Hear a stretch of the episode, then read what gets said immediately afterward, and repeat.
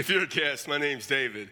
I'm the pastor. We're glad that you're here. This is Family Month, the month of May. We love celebrating families. We have some resources out in the commons as we do every May. If you would like to get some of those, we would love you to do that. There was this cafe in town that's not here anymore, but it served my wife's favorite hamburger. And it was called The Big Messy. And we were eating there one day, and I said, man, that would be a great title for a sermon. And then in last year, as I began about a year ago working on this series, I said, forget sermon. We're just going to call the whole series The Big Messy, because family life is messy. It's really messy. And it always seems to be that way. As I was thinking about this sermon, and knowing that I was going to preach about the first man and the first woman, I was thinking about songs that had the word woman in it. And I actually went up and looked on Google to see the list of it. And Google, one entry said there's 280 plus songs. I guess they went to 280, got tired of counting, and just put the plus and went on. But I just think about when I was, a teenager and the music I listened to, the Eagles had the song Witchy Woman. Carlos Santana had Black Magic Woman. ELO had Evil Woman, and I'm seeing a trend just in those titles right there. ELO, and for those of you that didn't grow up with good music, that stands for Electric Light Orchestra. ELO also had a song called Sweet Talking Woman, was what she was before you found out she became the evil woman, I guess. The Guess Who had an American Woman, The Doors had L.A. Woman, Fleetwood Mac had Gold Dust Woman, Roy Orbison had Pretty Woman, Kiss had Hard Luck Woman, Helen Reddy used to sing I Am Woman, Aretha Franklin saying, you make me feel like an actual woman. But my favorite song with the word woman in it was actually a country song. I listened to Waylon Jennings all the time, along with Willie Nelson growing up in Texas. You did that. And it's a song I used to sing to Debbie a lot. It's entitled Good-Hearted Woman. I can sing that song to you. I know the words, man. I can sing it to this day. Long time forgotten, the dreams that just fell by the way. The good life he promised ain't what she's living today. And Debbie used to say, you can stop right there, because I'm with you at that point. So I quit singing it. But if there's ever a song that accurately describes married life, I think, with the word woman in it, Brad Paisley has a song entitled Waiting on a Woman. Guys, let me tell you, but a lot of your time's going to be spent waiting on a woman. Just tell you. I'm telling you right now, that's the way it is. And I say that because that's the title of the message today. We're going back to Adam, because what was Adam doing? He was waiting on a woman. He didn't even know it, but he was. And so we're going to come today to Genesis chapter 2. And this is a great passage. And here's what I want you to see from this passage, from this message today. To make life work, God made it. So a man needs a woman and a woman needs a man. To make life work, God made it so that man needs a woman and woman needs a man. Now, some of you think, man, I'm single. I don't know how it applies to me. It's going to apply to you. Because you're single and one day you may get married. Maybe, I know some of you have been through some rough marriages and you don't know if you'll ever get married again. I get it. In 3 weeks, I'm going to preach what Jesus said about, divorce. And, it's not going to be a beat you up. It's going to be a positive message to try to help you. My mom got divorced. My dad got when I was 3. Debbie, she got divorced from her parents when she was a teenager. Both our moms got remarried, had fantastic lives. Debbie and I turned out great, I think, for the most part. So it's not going to beat you up on that. But this can help you a lot, and it can help you with families. And a few weeks ago, I told the women, bring your husband, because I'm going to beat the husbands up this message. I'm really not going to do that. I just wanted them to worry about it some. This message really is meant to be a positive message for you, because marriage is supposed to be a positive thing. And so I want to begin this way about life and marriage. It wasn't always messy. Marriage wasn't always messy. Not the first one. It wasn't until sin came into the world that it ever got messy. Whenever today, we counsel people about marriage, and, couples go to premarital before they get married. We always want to go to the New Testament. I get it. We want to start off there with Paul and what he said and things Jesus said. Let me just tell you this. Everything in the New Testament about marriage is good, but it all deals with sin. It takes into account sin. In fact, what's interesting is both Jesus and Paul do something when they talk about marriage. When Jesus talks about divorce, they reference the passage we're in today. Because the passage we're in today is what marriage is supposed to be like. When we talk about a biblical marriage, when I talk about a biblical marriage, I'm not talking about the example of anybody in Scripture. I'm not even talking about the stuff you find in the New Testament. When I say biblical marriage, I'm coming to Genesis 2. This is the way God intended for it to be. That's why Paul says, go back to Genesis 2. And Jesus basically says that. I don't use those words, but that's a reference back here. In Genesis 1, God created everything, and he created man. And he said in chapter 1, verse 26, 27, 28, and understand, Moses is writing all this out. So he's what God has told him. He's going back. And God said, let us make man in our image. In our image, let us make him male and female. They made God. They made us in his image. And so the image of God basically has three things involved. It means we have a moral compass to know right and wrong. We have a functionality of things we can do, and we have the capacity to have meaningful relationships with God and with each other. But the only problem is when he made man, he could have the God relationship. There was no each other. And then he also said we're going to make them male and female, which means that there is some importance to the fact that we're distinct. He makes us different by our sexuality. You know, when God made everything else, he made them distinct by the kind of thing they were. Like I have dogs. People say, what kind of dogs do you have? Well, I have chihuahuas, as opposed to golden retrievers, or we used to have pugs. That's what we do. When you have a kid, you don't say, what kind of kid are you going to have? We all ask, are you going to have a boy or a girl? By gender, I asked that to someone today, and they gave me, I get this answer all the time now from younger women. I don't know yet. We don't want to know what the gender is going to be. All right, I guess different. But you're going to have one or the other, all right? I didn't say what kind of kid are you going to have. I want to know, are you going to have boy or girl? We understand that distinction. And that's important when we come to Genesis chapter 2. And so as we come here, here's what I want you really to understand, that God gave Adam someone to love and to live with and to live for. Understand, God gave Adam someone to love, someone to live with, and get this, someone to live for. Genesis chapter 2, verse 18. Then the Lord God said, it is not good for the man to be alone. The Lord God, Moses is writing, he uses the entire name, the covenant name, Yahweh, Lord, and then the generic name, God, Elohim. He said, the Lord God said, it's not good for the man to be alone. Now, when God created man, he said man is good. And now he's saying something's not good. It's not that God contradicts himself if there was a fault or a problem. God created man. When God made man, Adam, when he made him Adam so that he needed someone to complete the task. He hadn't completed the task yet. The making of Adam was good, but it wasn't good that Adam still had a need left. And so what he said is, I will make him a helper that's suitable for him. God will make from Adam a helper suitable for him. Now, the word helper has the context of one coming alongside of. Sometimes, because, you know, we live in the New Testament age, and you know, I don't have time to go into all this. We get so hung up in the church today and making sure we all understand our roles of just, you know, male and female, and, you know, and women need to do this, and men need to do that, you know, and somehow, you know, women need to submit to men, and I get all that stuff. The problem is they don't fully understand the context where that came from, don't have time to go into it.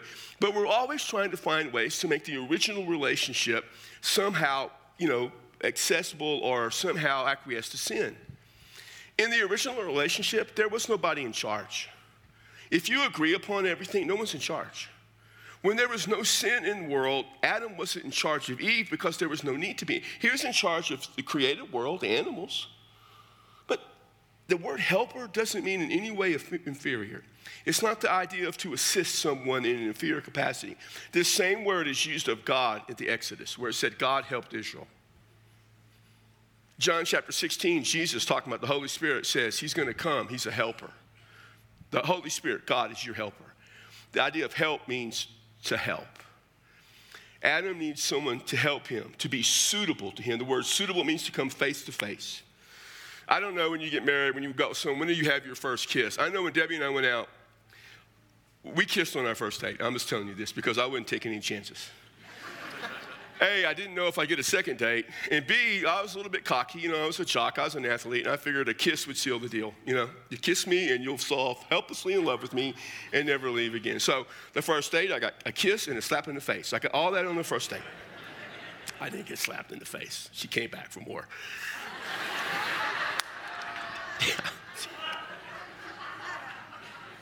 You like that, didn't you? There again, cross that line. So when I kissed her, when she kissed me, however you look at it, we were face to face. That's the context. Suitable. You go together. To complete, to complement. Here's what it means. To make it work. Adam needed someone to help him. to make it work. So verse 19, here's what it says. So out of the ground the Lord God formed every beast of the field and every bird of the sky and brought them to the man to see what he would call them. And whenever the man called a living thing or creature, that was his name. The name means he has dominion, okay? And it doesn't mean he had to call everything from all over the earth. Everything in the garden was fine. However, it doesn't matter. The man gave names to all the cattle, the birds of the sky, every beast of the field. But for Adam, there was not found a helper suitable for him. For Adam, there was nothing found that would make him complete, that would finish the job. Nothing was there.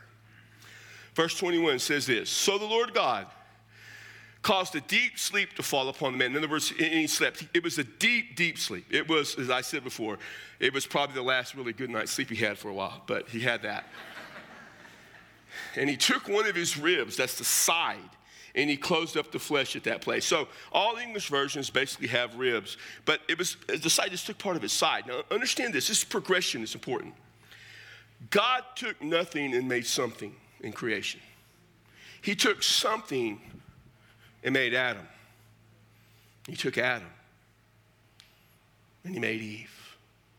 It's not about priority. It's about progression. That God is constantly taking, at first, what doesn't exist, and then what he has created to keep moving creation forward.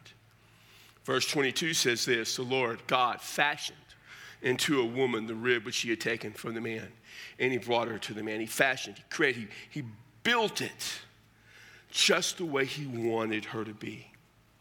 And just as he had taken man and created him from dust, he took the side of man and he took that woman and made her exactly as God intended, without flaw, without defect. He made her to complete and complement the man perfectly. And he brought her to him. Verse 23 says this, and the man said, this is now bone of my bones and flesh of my flesh. And there's a lot of debate and understanding of trying to understand what this means. The bone is the strength of a body. The flesh oftentimes is that which is weak, that which you tear and cut easily. And so it's the idea of the strength of my strength, the weakness of my weakness. And it means something like this. Whatever my strength is, whatever makes me strong, she's a part of that. And whatever my weakness is, whatever makes me weak, she is going to be there to help me through that. And there is the idea of being together. And it says, she shall be called woman because she was taken out of man. Now, previously, the word for man, Adam, is used. This is a different word. It's the word ish. And the word woman is isha, which basically means something like this.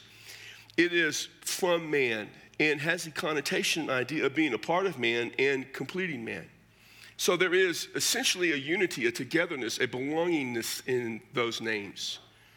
And so that one belongs to the other. Just like the word woman and the word man both have the word man in it, there's a sense of belonging there. And so then we come to verse 24, which is quoted often in the New Testament, which is important. For this reason, for the reasons he just mentioned, that Moses just talked about, a man shall leave his father and mother. Now, Moses writes at a time when women left home to go to be in the man's household. That's how it was done back then. And so there was a vulnerability on their part. There was the danger on their part of leaving their home to go to someplace and being a foreigner, an outsider. So he says the man leaves his father and mother, not necessarily physically. But what it means is to leave behind the attachments, the emotional, the mental, the spiritual. In other words, all the attachments of previous relationships are left behind. So the idea is that when the man and woman came together, no one became the priority. She was the priority of his life. I'm going to talk a whole lot more next week about understanding that when you get married, your priorities change. But let me just say this, because there are a lot of younger guys, and I just want to say this right now here because it's important. When you get married, and I've said this before, your wife becomes more important than your mama. And you always choose your wife over your mom, even if your wife's wrong.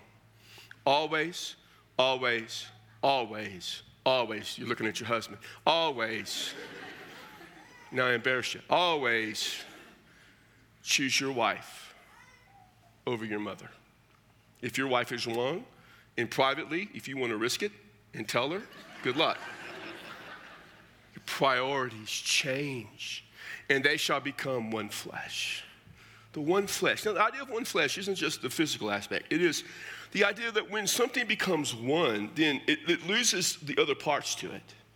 And then to separate it into two was some tearing. You either tear or you rip or you cut. But it's taking something that is one and making it two is an idea of violence involved. And so this oneness becomes a connectedness that can't be broken. So verse 25 kind of concludes it all. And the man and his wife are both naked and were not ashamed. If you ever saw WKRP in Cincinnati, this verse became famous through that TV show. But it means something like this. Once sin came into the world, they realized they were naked and ashamed. But before sin, there was none of that there. It's a reminder that things were different. And so here you have two people coming together with God as the center of their life, because he was back then. They worship God. There's unity. There's equality. No one's in charge. There's absolute equality. They complete each other and they complement each other. It comes together that way. So here's what we begin to understand. That the purpose of marriage is so a man and a woman can share life together, honoring God and honoring and serving and loving each other. Honoring God and honoring, serving, and loving each other. That's what marriage does. Now, I know we live in a culture that says, oh, you don't need that anymore. And our culture likes to think it's really hip and advanced, and it has all these new connotations and ideas. Everything you see in our culture today, in terms of relationships and marriages and lack of marriages, it's existed since the time of man. You go back to Genesis. It's all there.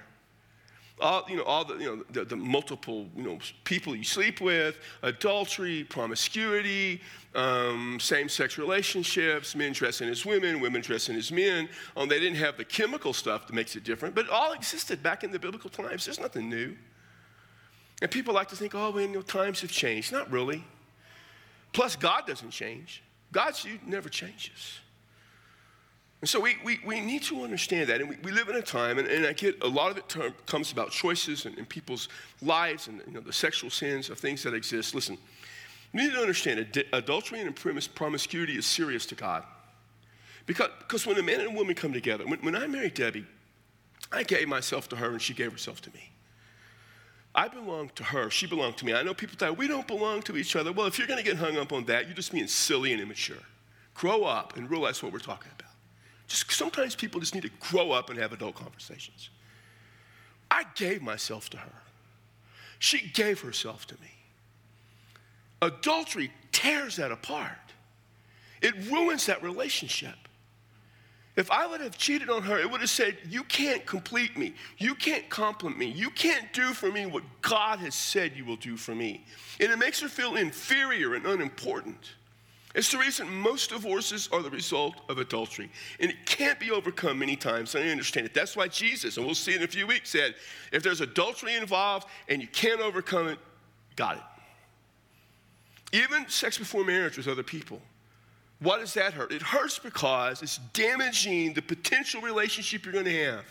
Because you've brought someone else into your life, whether you mean to or not. And so when you want to say, I'm going to spend the rest of my life with someone, and you get married, but there's other people out there that enter into it somehow and runs the risk of damaging those relationships. Now, can all of that be forgiven? Well, yes, it can be forgiven. But it makes it messy. Oh, man. You know it makes it messy. Same-sex relationships, that's not what God intends. That's why he made us male and female.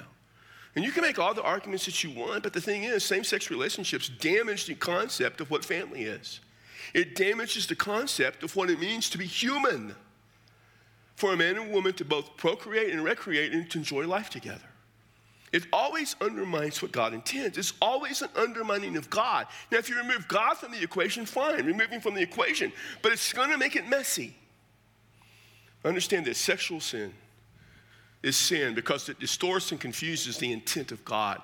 It is an uneven exchange between what God intends and our rejection of that intent for something always less than what God intends. And it makes life a mess. And miscommunication makes life a mess. And messing up your finances makes life a mess. And not trusting each other makes life a mess. And being arrogant and prideful makes life a mess. but nothing makes it a mess like infidelity. Now, I understand you can't change the past. It can be forgiven. But I also understand this. From this day forward, you can always take Genesis 2 and say, this is it. This is how it needs to be from this day forward. It wasn't always messy until we made it that way. But it brings me to the second thing I want to share with you. Waiting is worth it. It's always worth it. Now, the word waiting has two meanings. I want you to understand both these meanings. One is to stop doing something, or is to stop and stay in place. To stop and stay in place, to wait. I'm going, like the song says, you're waiting on a woman. You're waiting for her to get dressed and come downstairs. Like waiting, or whatever. The other is to serve. So I wait, like you go to a restaurant and there's wait staff there to wait on you. Now, both of those are part of this. So let me just kind of say this about marriage. In many ways, marriage is a man and a woman spending their lives waiting on each other. Now, let me explain what I mean by that. In some place, we always stop and wait for the other person. In other words, in a relationship, in a marriage, sometimes you have to wait on the person you're married to get to a certain place. So you stop. Sometimes on your journey, you may feel like you're further along, or the other person may be further along, and they need to stop and let you catch up. Sometimes it's about stopping and talking. It's about stopping and working through it. It's about stopping and forgiving and asking forgiveness. Sometimes it is to stop and evaluate your relationship. So you stop and wait where you are to make it work. And other times, it's about serving.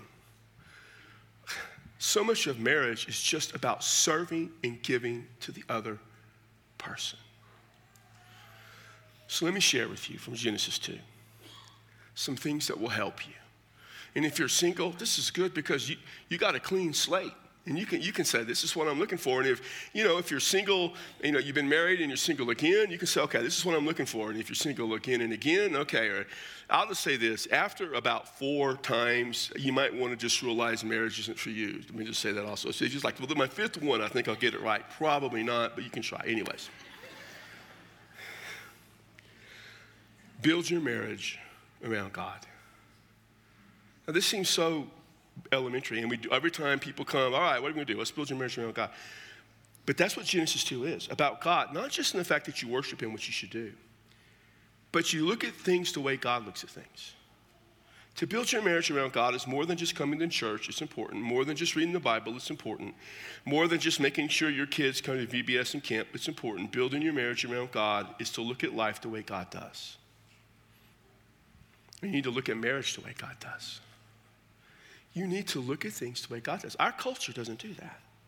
Our culture doesn't look at things the way God does. Now, this makes it hard. If you're married and your spouse isn't a believer, that can be tough. I got it. I understand that. You still have to do that. Whatever part you play, you've got to be sure you look at life the way God does. Our lives would be so much easier, so many less messes, if we just looked at life the way God does.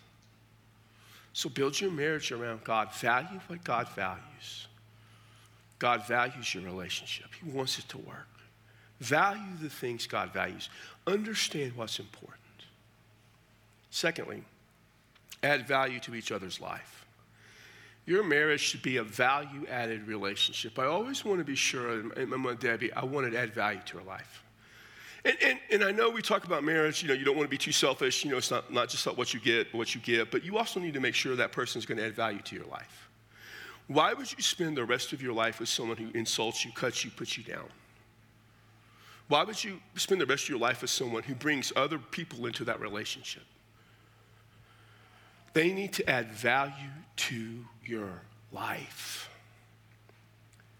And 2 people adding value to each other's lives go a long way. And a lot of times, like if your second marriage, if this is a huge deal, if you'll just realize you need to have value. Because that's a lot of times what happened in the first marriage. There wasn't value added. Third thing, love your spouse more than you love anyone else on earth. Just love your spouse more than anyone. I love, there was no one mattered to me but Debbie. No one. I didn't have relationships with other women. I didn't like, hey, I got these friends, I want to keep all them and have lunch with them and go out with them. That all ended, man. It was Debbie was everything. And I know you may have friendships with people and just couples, and I get all that. I'm just telling you, you better make sure at the end of the day, your spouse knows you love them more than anyone else. And there, some of you are not quite married. You're thinking about getting married. Let me just tell you these things. I did this about 2 months ago, and I was talking about the journey that I had. And I said, when you get married, before you get married, ask these three questions. These are three great questions. Parents, if you have young kids, write these down so you can tell your kids to ask these later on. First question is this: do you always think about me when we're apart? I mean, it matters. When Debbie and I were apart, I always thought about her, man. She was always on my mind. It's a Willie Nelson song, only this was in a good way. She was always on my mind. I always thought about her. Are they always thinking about you? Secondly, is every decision that person makes with your best interest at heart? Every major decision I made, number one, how does it affect Debbie? Number one, how does it affect her? More than how did it affect me, how did it affect her? And the third question, oh, this is so important, and this may be the most important, especially if you're not married yet. When that person says they love you, ask them, when you think about the future, am I in that future? 3 years from now, when you think about your life, 3 years, 5 years, am I in that future? If not, you might want to rethink your relationship. Because I'm telling you, I was in love with a guy once. And the answer to all three of those questions was always, always, always yes. The fourth thing is make each other's life complete, because that's why you're there. Now, I know that's a famous line from a movie, with Tom Cruise, and I'm never really thrilled about quoting a Tom Cruise movie. Well, but in the end, it's true. A man and a woman spend each life completing one another. The wholeness needs to be there. It matters. It's important. When Debbie and I were dating, she wanted to cook for me. So what do you want me to make you? She said, I'm from Texas. I love fried food, man. We fry everything. We fry butter. I mean, we fry it all. Fry ice cream. It's great. My favorite meal, fried chicken, mashed potatoes, gravy. She said, all right, I'll make it. So big night came. I went over to her place. Man, the mashed potatoes, they were good. They were a little lumpy. All right. And the gravy, we laughed. She made like a gallon of gravy, because at first it got too thin, so she added flour, too much flour. It got too thick, added milk, got too thin. She did that literally 3 times. Gallon of gravy. And it was the fried chicken. She made that fried chicken just the way I like my steak. Medium rare and bloody. We laughed about that for so long. A couple of years ago, it was my birthday. She said, what do you want for your birthday? I said, man, I want some real fried chicken and real mashed potatoes and gravy. Nothing store-bought, no instant, the real thing.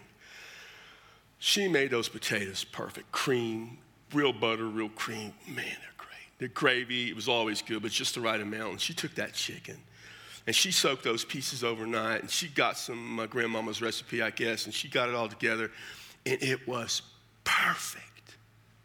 It's amazing. The other day when I was thinking about this message, and I was thinking about illustrations to use, and I thought about that one, I reflected, and I thought about something I never really thought about before, and I've been at a place in my life with her passing last October that I think about in our marriage things I never thought about before, but I thought about this. It just hit me. She spent our life together. She spent our life together, perfecting fried chicken,